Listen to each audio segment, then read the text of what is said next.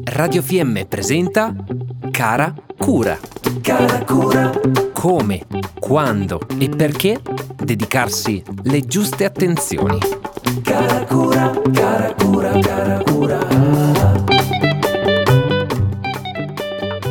Oggi, per la rubrica Cara Cura, ci affidiamo ad un medico. Sì, perché se ci rompiamo una scarpa, facciamo appello ad un calzolaio. Se piove acqua dal soffitto, chiamiamo un idraulico oppure un carpentiere. E qui si tratta di salute pubblica.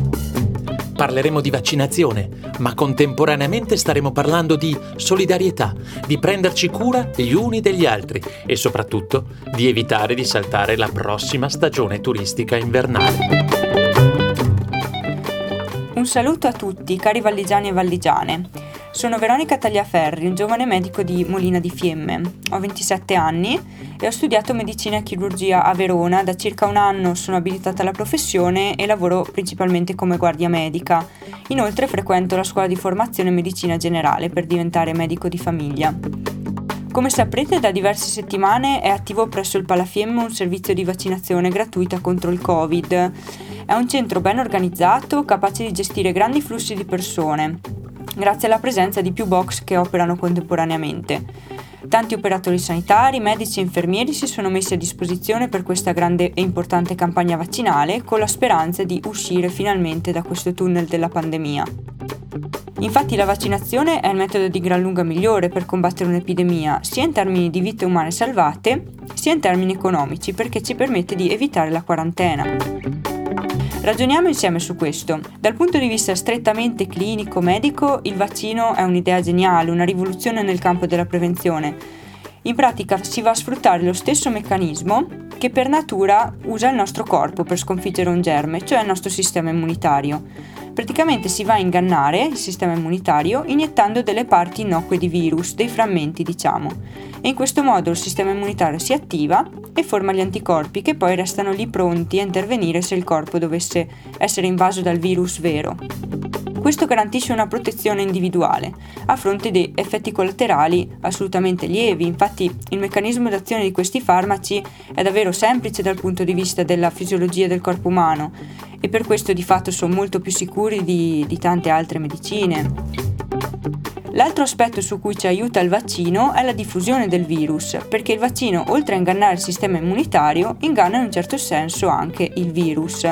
Infatti, lui per sua natura cerca di diffondersi il più possibile ed è bloccato solo in due casi, quando le persone che infetta si isolano dagli altri, quindi con la quarantena, oppure quando trova persone con gli anticorpi, quindi con la vaccinazione la quarantena quindi gioca sul primo fattore, la vaccinazione sul secondo. La differenza è che la quarantena ha le conseguenze economiche che conosciamo, la vaccinazione no.